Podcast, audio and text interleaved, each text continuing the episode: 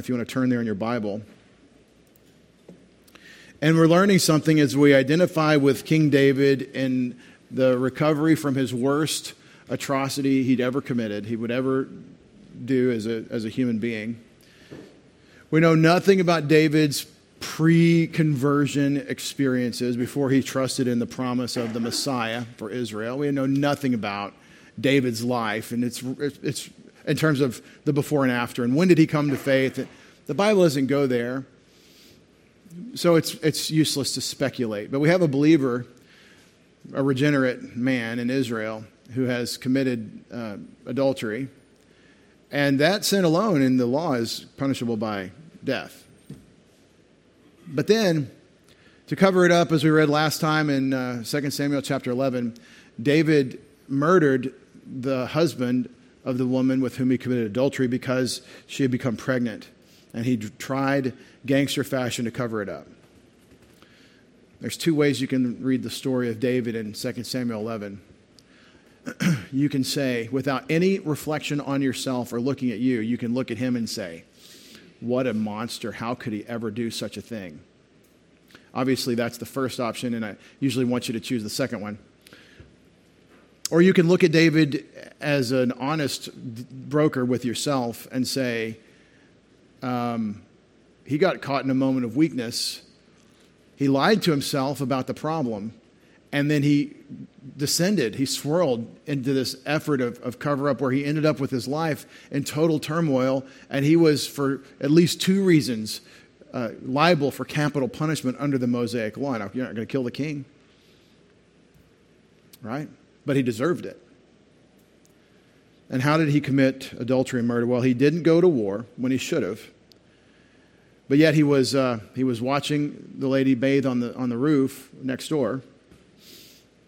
So he had a temptation problem and an occasion plus an opportunity. He's the king. He can do whatever he wants. Hey, have her come over.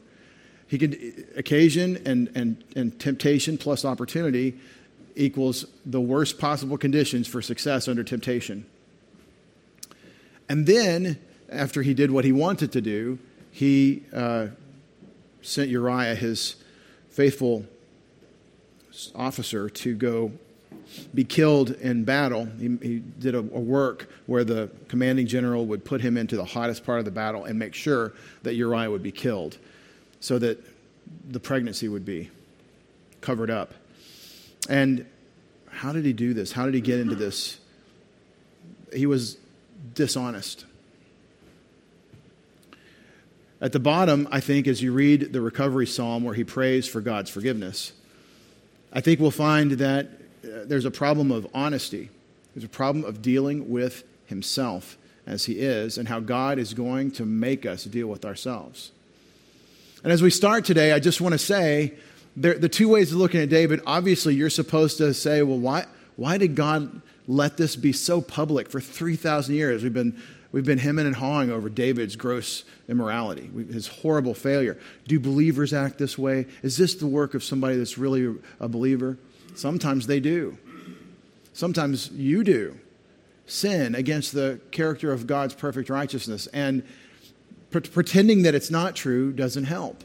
In fact, it's the opposite, and you find yourself into a worse and worse problem. You know, the old, old saw, they say that if you're, if you're in a hole, you know, the first thing to do is put down the shovel. Like, stop digging to, if you want to get out of this hole. Because as you keep digging, it keeps getting deeper and it gets more and more of a problem. And the hole, in this case, with him, and perhaps with us at times, is dishonesty. David, in the narrative, First Samuel, sorry, 2 Samuel 11, in the story, David does this thing, and the observer, watching it like a Shakespearean tragedy, the observer says, Oh no, no. Even when soldiers die that are collateral damage because the squad or whatever, the group that Uriah is with, they all get killed. They're in a siege. They're sieging Rabbah. They go up to the wall where you could actually be hit by arrows or other things that are dropped from the, from the walls. And you know when you're sieging a, a castle or a, a fortress, you don't go up to the wall. That's the danger zone. You stay back and you stop any water or food from getting into the city to shut it down. Logistically, it's called a siege. But, they, they, but Joab sent Uriah and this squad up to the wall where they got killed. And they, they withdrew the rest of the troops. And David, when he heard that some of Uriah's other soldiers that were with him were killed, he says, Well, you know, people die in war. He is so divorced from reality. He's so divorced from reality that it's hard for us to imagine. And how does he come back to himself? He isn't completely devoid of his moral sense. He just won't apply it to himself. How does David, believer, separated from his right understanding of himself in this cover up sin that he's doing, how does David come back to himself? Well, the wise prophet Nathan, before telling him you're the man, helps him understand. This is uh, 2 Samuel chapter 12. The Lord sent Nathan to David, and he came to him and said, there were two men in one city, the one rich and the other poor. That's called a parable.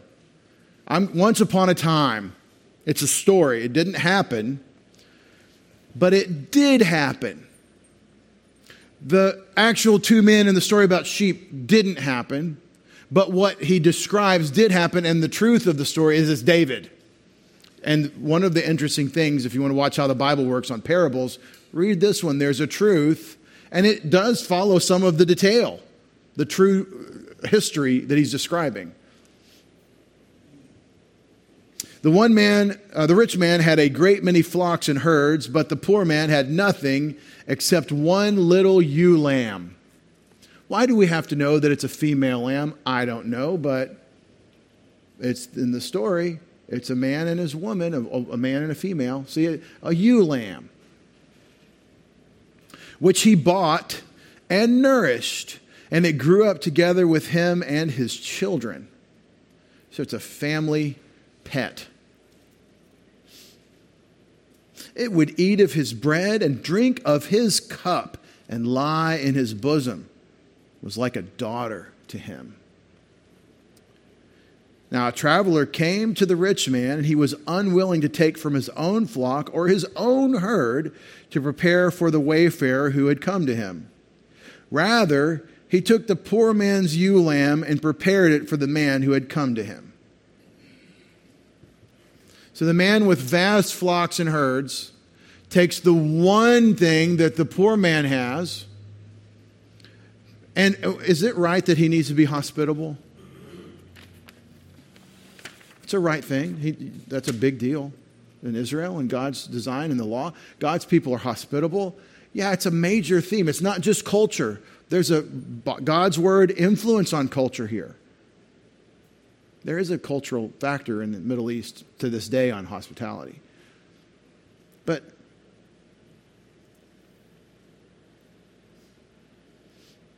a legitimate need, illegitimately, satisfied, is the, is the nugget, right? And it, it, it takes no consideration for that rich man to just, oh, get that other lamb over there. Doesn't think about him at all. It's just satisfying your need. See, life is more complicated than that. We don't just have, I'm hungry, I'm going to eat. What are you eating? Well, his lunch. No, you don't get to do that. I have student loans. Well, how are you going to pay for them? His lunch. Um, there's a right way to do a right thing, for example. For modern history, current history, current events. All right. but it, anyway, he took the poor man's ewe lamb and prepared it for the man who had come to him. Now, this is interesting. In the parable, the rich man doesn't eat the lamb, he gives it to someone else, just a legitimate need that needs to be fulfilled. And the point, the focus of the parable is that a legitimate need, illegitimately fulfilled, disregarded the rights of that other man and hurt him, damaged him. Now, David is not without moral sense. He's just not with any moral sense about himself.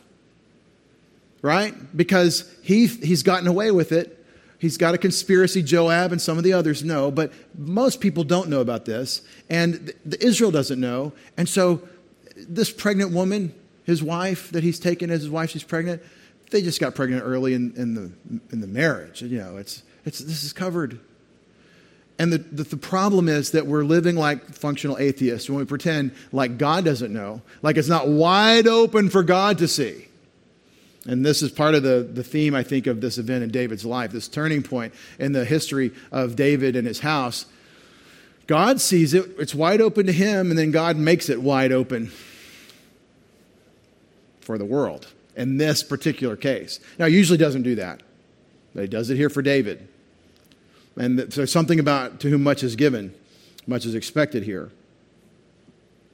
But verse 5 gives you David's moral sense. Then David's anger burned greatly against the man.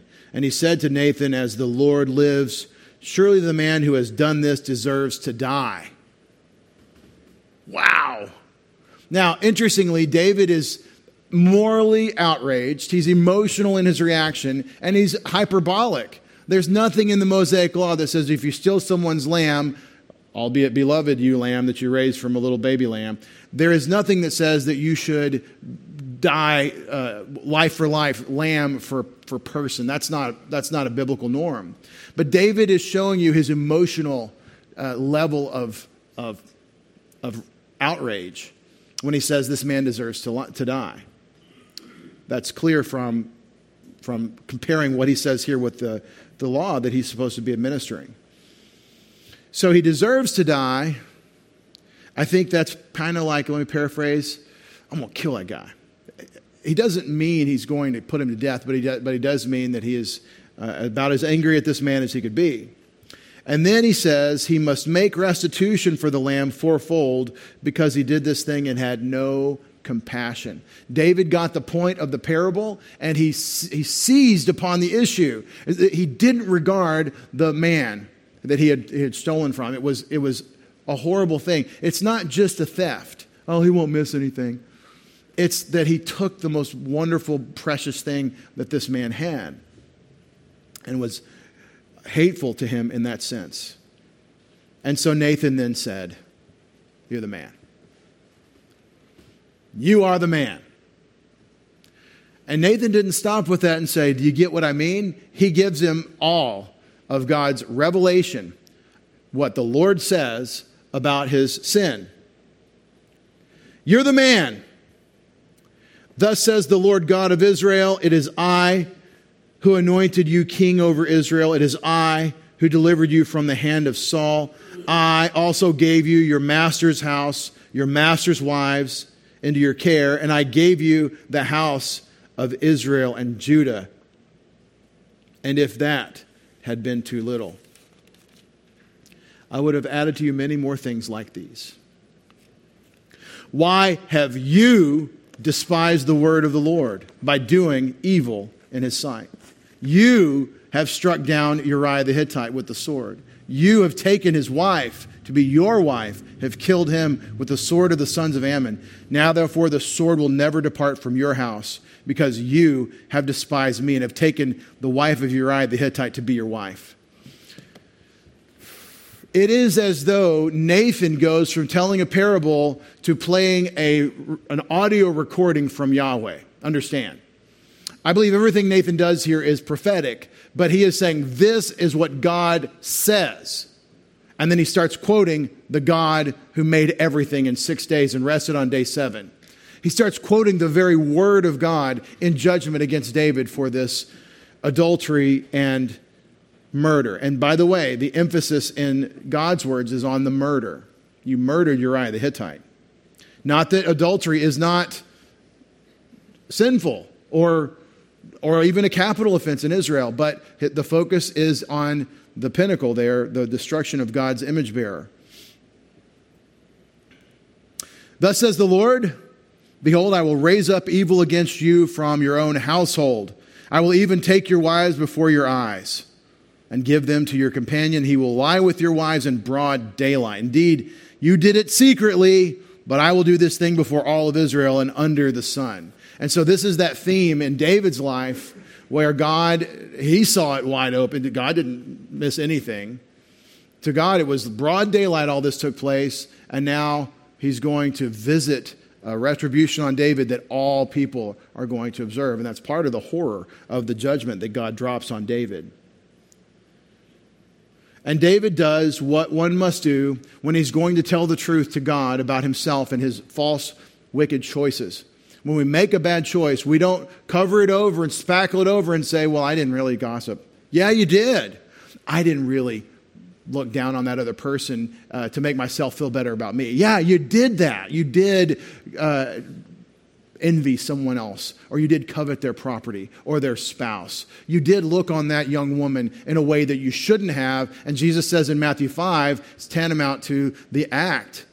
It isn't the same as fornication or adultery, but there is a sin associated that you are now before God having to deal with. Even the thought. Yeah, I did. And, to say I did, well, I didn't, I don't have those. Yes, we do.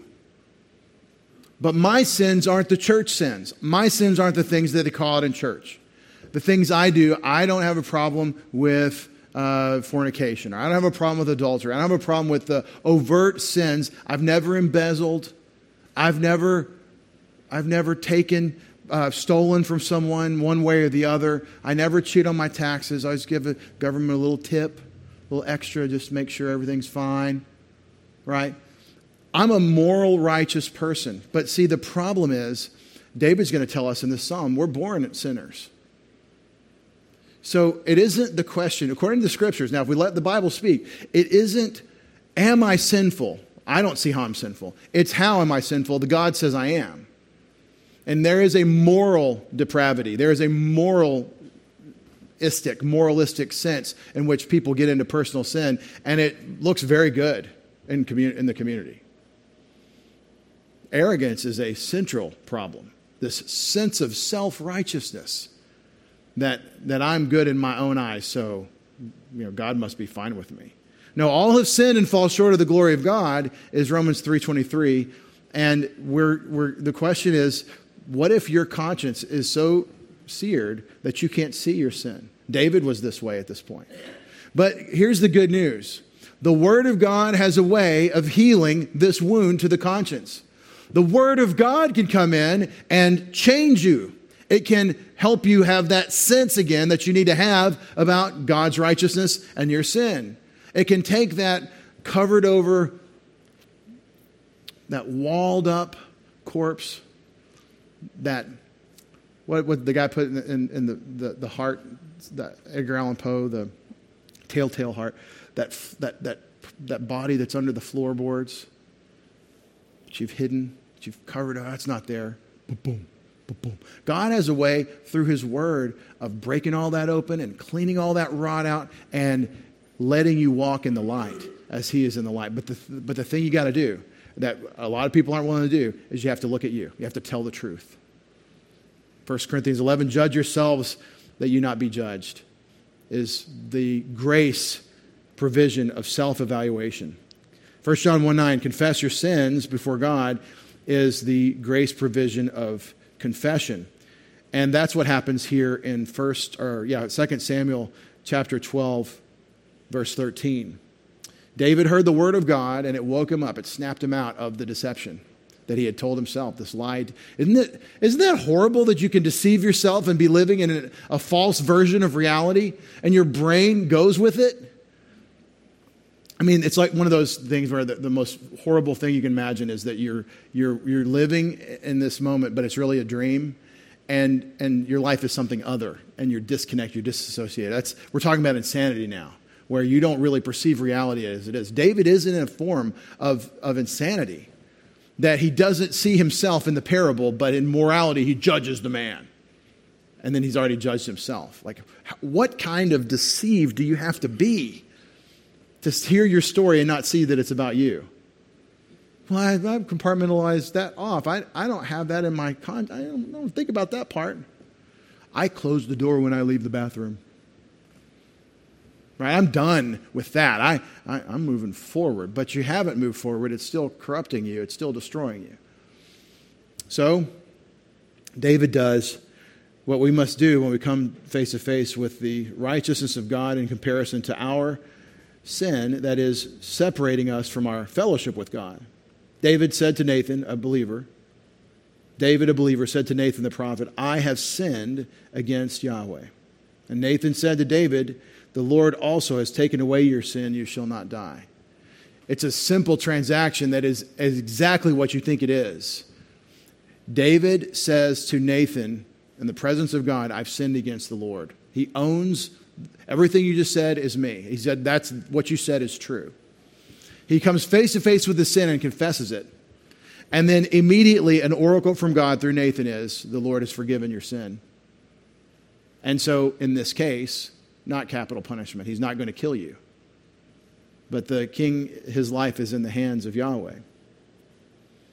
However, because by this deed you have given occasion to the enemies of Yahweh to blaspheme. The child also that's born to you shall surely die. So Nathan went to his house.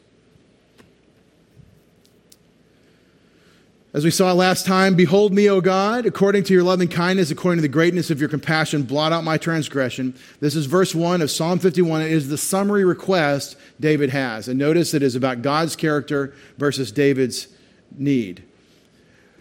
I brought transgression in me. I'm a sinner, and I brought my transgression on the outside of the frame. And on the inside of his focus, as we, I'm letting you do a little poetry analysis here with the way David arranges this. On the inside focus is God's character. And remember, that is the way to make your appeal on the basis of who God is. I'm a sinner, you're righteous and holy. And in this case, he's not even talking about the holiness in verse 1. He's throwing himself on God's mercy. And so that's the character quality of God that he appeals to in verse 1 by way of review.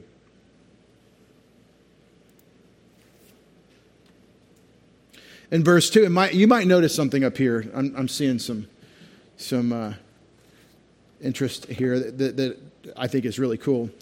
Um, the superscription is the way the Masoretic text starts, and it's two verses of superscription.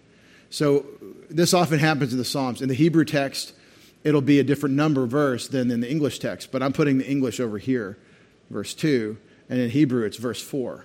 Because that whole thing about a psalm of David, when Nathan went into David, when he had gone into Bathsheba, like that's, that's actually what the Masoretic considers part of the, the numbering. So don't, don't stress about my numbers. And if I get them wrong, uh, that, I, I don't think I do, but if I get them wrong, that's why. All right. So we had the comparison of the summary of David's sin versus God's compassion. And he says in verse 2 thoroughly wash me from my iniquity, another word for sin, and from my sin cleanse me. And, and I've told you, and I will tell you a hundred times, Hebrew poetry is art and it rhymes in thought. And so you have the same thought twice wash and cleanse my sin, my iniquity. They're the same thought. But this is what's fun about this he puts washing and cleansing on the outside because he switches the order of the second line. Thoroughly wash me from my iniquity and from my sin, cleanse me. And that's an intentional thing that happened. David is doing something here. He's bringing his request to God on the outside frame again and focusing in verse 2 on himself, on what he brings to the table his sin, his iniquity. And, and the focus is a piece of information that is conveyed in the way the text is written, so I wanted you to see it.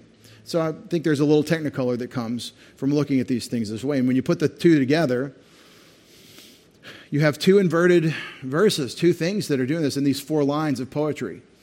Behold me, O God, according to your loving kindness, according to the greatness of your compassion, blot out my transgressions. The focus in the first one is God's character, his loving kindness, and his compassion. The second one, it has the same request thoroughly wash me and cleanse me, just like blot out my transgressions. But the focus in the second one is my iniquity and my sin. And if you look at that together like that, if you do a little bit of analysis and say these words are conveying these meanings, and they're offered 3,000 years ago in David's pen in this order, then you come up with an interesting contrast. God's compassion and loving kindness versus my brokenness, my iniquity, my sin.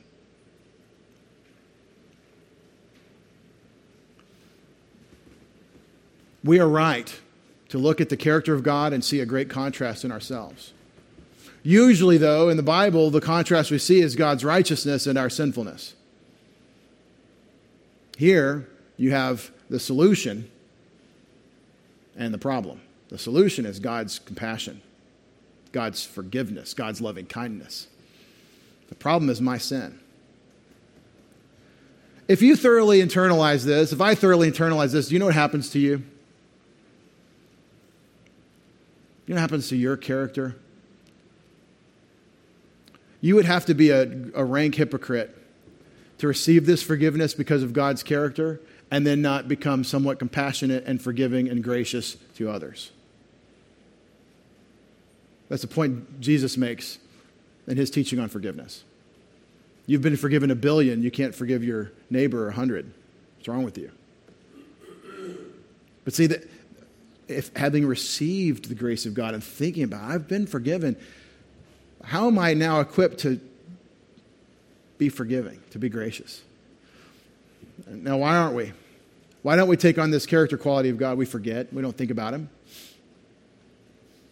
Little functional atheism, little, it's just about me. He's not there. I'm not thinking about it. He's invisible. It's not like He's speaking to me from the clouds. I have to choose to open His Word, I have to choose to spend some time in what He's given me.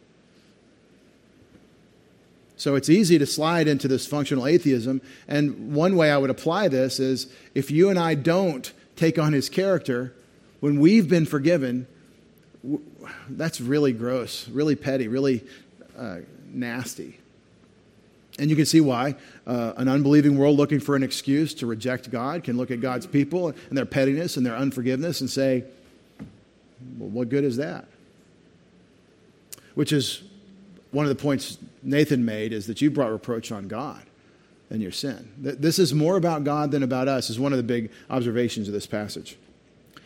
For my transgressions I know, and my sin is before me continually. That's a change in David, according to the narrative of 2 Samuel 11 and 12. He wasn't thinking about his sin. He was, you know, his wife's pregnant. How'd you get that wife? Well, we don't really go there. Now it is in front of him. Now it is rotting him inside out. My sin is continually before me. Now, if I don't put it in colors, can you see the rhyme? Little, little fun exercise here. Look at the text.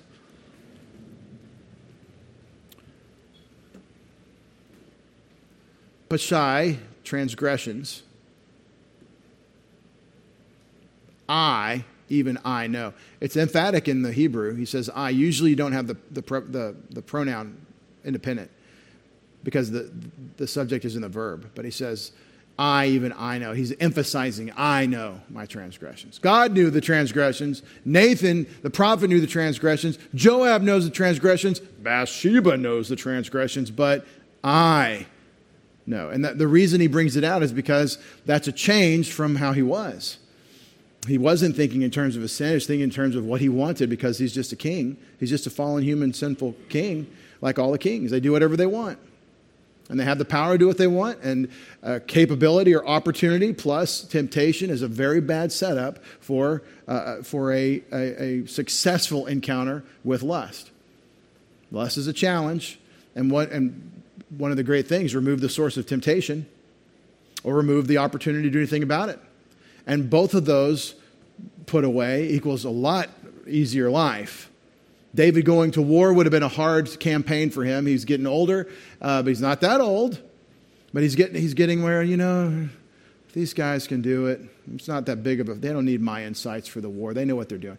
If he had gone to war and suffered the hardship of when the kings go out to war, it would have been a lot better for him and for his household and for Uriah and Uriah's parents and all the people that are affected by this. My transgressions I know, and my sin is continually before me. And so you saw it transgressions and sin. And you're like, why are you using these huge words? Transgressions. Three syllables for one syllable concept sin, S I N. Well, the reason I have to do that is because the psalmist keeps throwing different nouns in there that are synonyms for sin. We have transgression, which means to step over. There's the line. Don't step over the line. We're like, we're going to step over the line. That's a transgression. It's a it's an illustrative word for what sin does. There's a perfect righteous standard, and don't transgress the standard. It's not the full definition of sin, but it invo- it's involved. Falling short of the glory of God is a portrait of sin in Romans 3:23. Chata is the stock word for sin. And so you have all these different words for sin, but notice, I know and is before me continually. They're the same thought. I'm aware. I'm aware, Lord. I know. Against you, laka, against you, levadka, against you only. Chatati, I have sinned. Against you, you only I have sinned. And this is the place where you have to ask the Bible the question Is God speaking? Does God tell the truth? Does God have a meaning here that could be misinterpreted or misunderstood? And can I get to the right meaning that he intends? Has David sinned against anyone besides God in this story? Is there anyone else that has been transgressed? Can we give, let's, let's start naming them. Who has he sinned against? Uriah when he killed him. Bathsheba, okay, because he did his king power thing. And you could say, well, there was a seduction and she was a willing participant or was she raped? And the Bible doesn't say. It doesn't address Bathsheba's com- complicity or, or consent. We want to make this about consent. That's not the point of the story. That's the point that 21st century woke America wants to make of the story. It's not about Bathsheba, it's about David. I'm sorry, it, it, it is focused on David's, excuse me, great failure after great success.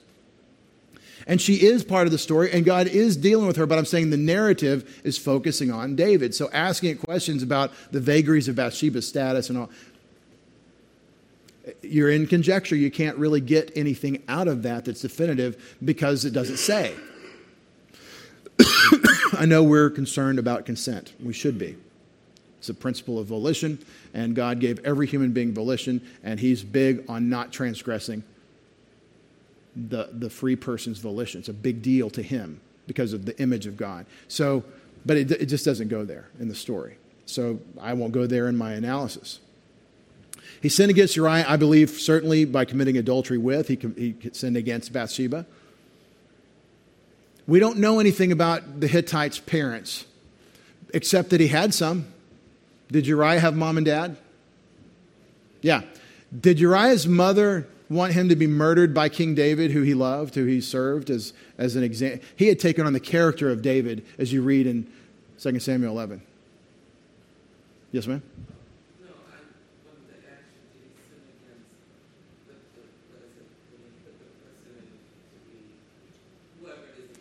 all those men that died because of his decision. Absolutely.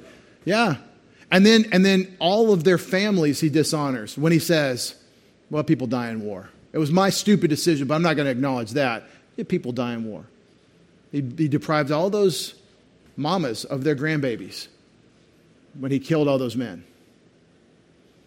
Joab is the general, and there's a big thing between David and, and the general, remember? And he says, Hey, uh, when the king says, uh, send him, tell him, uh, tell him Uriah is dead. It's a big part of the story. So Joab is corrupted. He's supposed to follow the lead. Well, this is who we are. We're gangsters. The whole nation is transgressed here. David has sinned against everybody he knows because he's the king. And yet, verse 4 says, Against you, when he's talking to God, you only I've sinned. So, how can that be true? Y'all know the answer, I hope. It's poetry.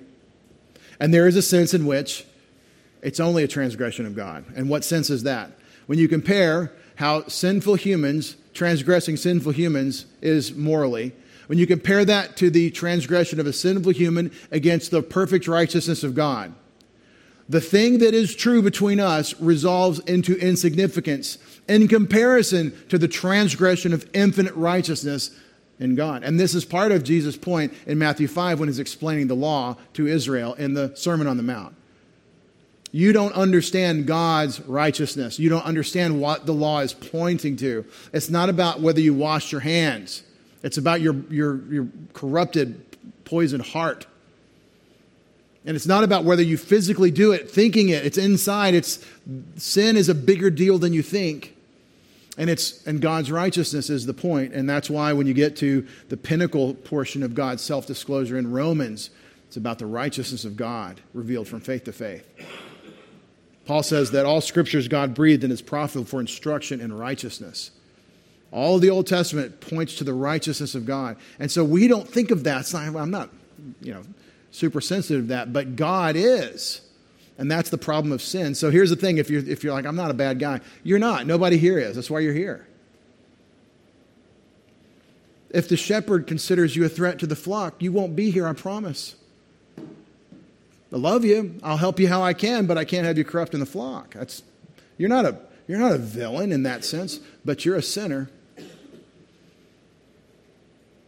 So, this is a really important point for two, a couple of different parties. There's the aggrieved party that needs to think about this. This hurt me. Yeah, but it was more of an offense to God, infinitely more. So are your sins. Then there's the other side, the person that's, that's done it. We can just go around to all the different parties that we've offended and go make, try to make amends and apologize and all that. But God God is the focus. So start there. Against you, you only have sinned, an evil thing. I've got to translate ha hata, um, hara, hara, the evil. Singular, articular, pointing to something specific. So I've translated the evil thing, could have been translated this evil thing, the thing that I've done, the, the event that we're discuss- discussing. The evil in your eyes I've done. Therefore, you are you are righteous. Sadak, to be righteous. Dikaiosune, the character of God. You're righteous when you speak. You're pure when you judge. 2 Samuel chapter 12, verses 7 through 12. The oracle that, that Nathan has from God in judging David. Everything you've said is the right thing, and I have to agree with you. We have this transactional thing that happens when we get called up short by an authority. They call us in and they want to say, well, you know, you've done well, but here are the things you've done wrong. And we can get real adversarial and real self justifying about the problems that an authority might have with us. And a lot of times we stay in that adversarial stance where you, you might smile and nod and say, okay, yeah, I'll work on that. But inside you say,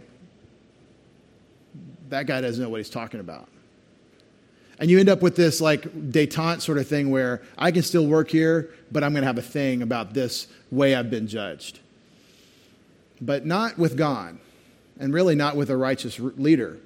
When someone honestly tells you the truth about you, the worst thing you do is dodge it because it's the truth. And if you dodge the truth, then you're into falsehood, you're deceived. And that's the challenge. Now, David has already judged himself when Nathan told him the parable. He already judged himself. He said, This man deserves to, to die and he's going to pay back fourfold because he didn't have compassion. We want to adopt God's attitude about our sin. What is God's attitude about your sin? He hates it. How bad does he hate it? Lord Jesus was nailed to the cross to bear your sins so that God could offer forgiveness to you for all your sins. How bad does he hate sin? God the Son had to become one of us to take our sins away. And the wrath of God abiding on our sins at that moment of Calvary is expressed in Psalm 22 My God, my God, why have you forsaken me? Adopting God's attitude about our sin what David says here you're righteous when you speak, you're pure when you judge. I'm on God's side, which means I have to judge myself. Maybe that's a new thought for some of you that I would hate my sin. In our popular culture today, we're told that Christians are bigots if they say love the sinner but hate the sin. The reason that is under such an attack in our culture is because it's so clear and correct.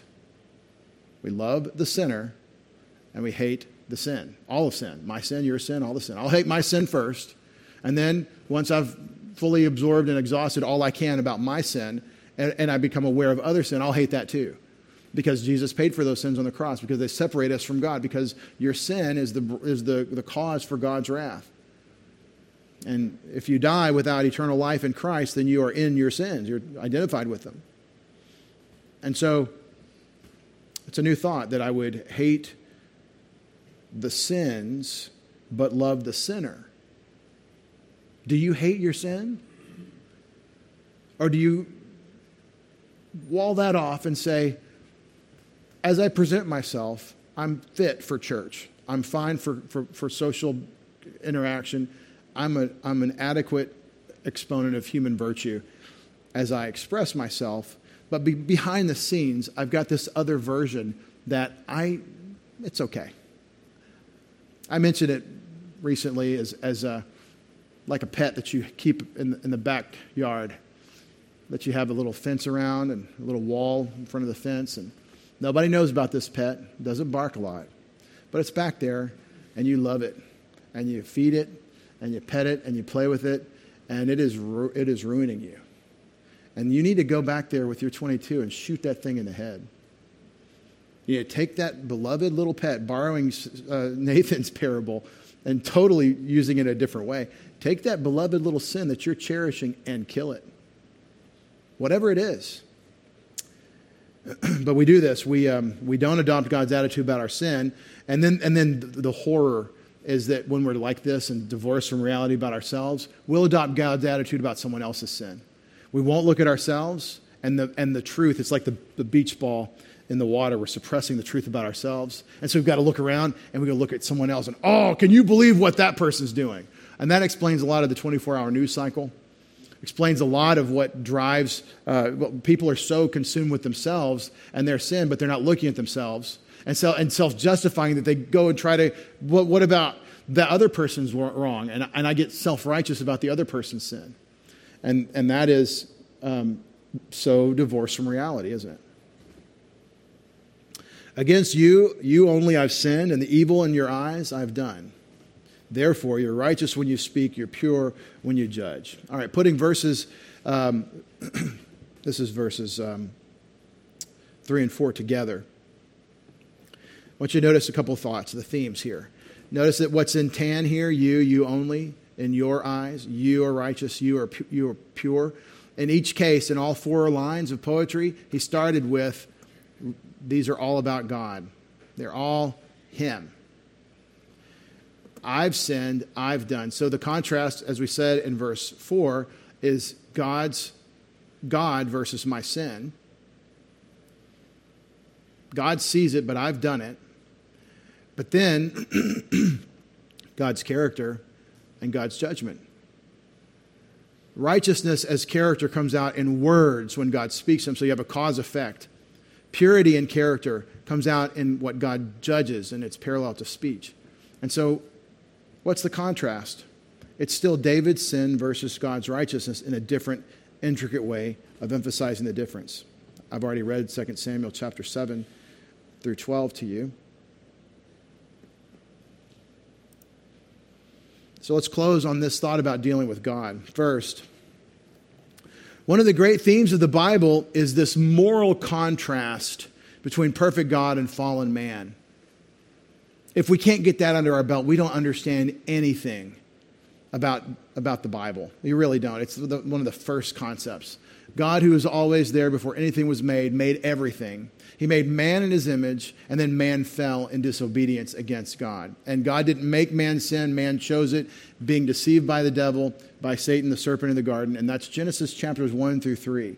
God made everything good. He made man in his image, and then man under deception, well, the woman, deceived by Satan, disobeyed God, and then Adam followed her. And that's the original sin, and it killed them. And the day you eat from the tree, you will surely die. This is one of the major points in the Bible is that we're broken.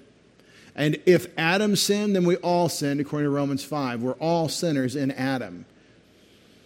So David is demonstrating that in 2 Samuel chapter 11, and he's lamenting about it in Psalm 51. Our sin is the contrast with the righteousness of God.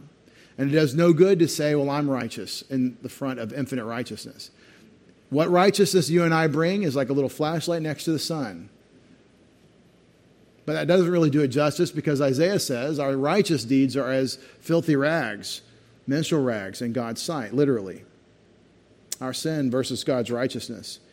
In Isaiah 6, for example, you have this awesome portrait of God where you can't even see his face. It's amazing. He sees Yahweh, he sees the Lord, it says. What did he see? A room full of smoke and the, the train of God's garment filling the whole space. So he doesn't see what the God's face would look like. He sees the glory of God's presence manifested. But in seeing God, what does Isaiah do when he is commissioned? He immediately feels the difference between himself and God morally, and immediately, as it were, falls on his face and says, I'm a sinner. Woe is me, for I'm ruined. I've seen the Holy One of Israel. I'm a man of unclean lips, and I live among a people of unclean lips. He not only sees the problem, he confesses it. And that's the step right before he's cleansed from his sin. And it's a vision, a, a, neat portrayal of the cleansing of sin. And then he's free to go speak for God. Who will go and speak for me? And i am I'm here, send me, says Isaiah. But, it, but the contrast, when you see the holiness of God and, and really understand it, now, what does that do for you and your conscience? Well, I don't really feel the difference. I don't feel super sinful. I don't feel like God's super holy and righteous. That's showing you a, a problem in our perception. It's, we're the problem if we don't see the difference. That would be a point of prayer I would challenge you to. Ask God, help me see this. Help me see this contrast the crazy man up front is talking about. That you are so good and holy and righteous, and we're not. And, us being in your presence is a transgression because of our sin. Help me see why the cross. Help me understand. Because if you don't get that, the cross is just an interesting event.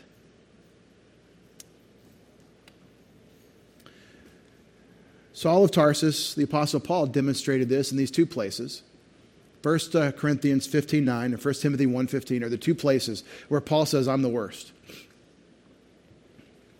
in 1 Corinthians 15, he says, I'm the least of the apostles and not fit to be called an apostle because I persecuted the church of God. Paul is aware his sin is ever before him.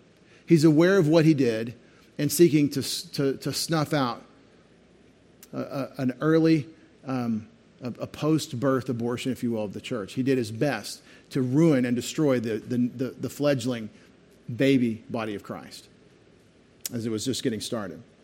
1 Timothy 1:15 it is a trustworthy statement deserving full acceptance that Christ Jesus came into the world to save sinners among whom I am foremost of all. He never in his entire ministry by the time we get to 1 Timothy Paul's almost done. In all his ministry and all his revelation from God and all his communication, all his equipping and discipling he did throughout the Roman world, Paul never forgot his sin. And it was pre salvation sin, it was what he'd done before he became a believer but he was always aware. Now, does that mean I'm wallowing in my sin all the time? No, I just know where I stand.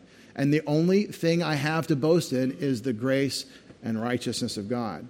By God's grace, we are supposed to imitate God as beloved children. Therefore, despite being a broken, nasty, rotten sinner, the apostle says, Be imitators of God as the beloved children. He doesn't say you might want to be. He didn't say it's a good idea to be. He says, this is the summary command at this point in my reasoning. You, body of Christ, Jew and Gentile, and one man, be imitators of God as beloved children. And what that will look like if you imitate your dad is you'll walk like him, walk in love. Now, how would we have an example of what the Father and his love looks like? just as Christ loved you and gave himself for us, an offering and a sacrifice to God as a fragrant aroma. If you follow the example of your Savior, then you will be walking like your Father.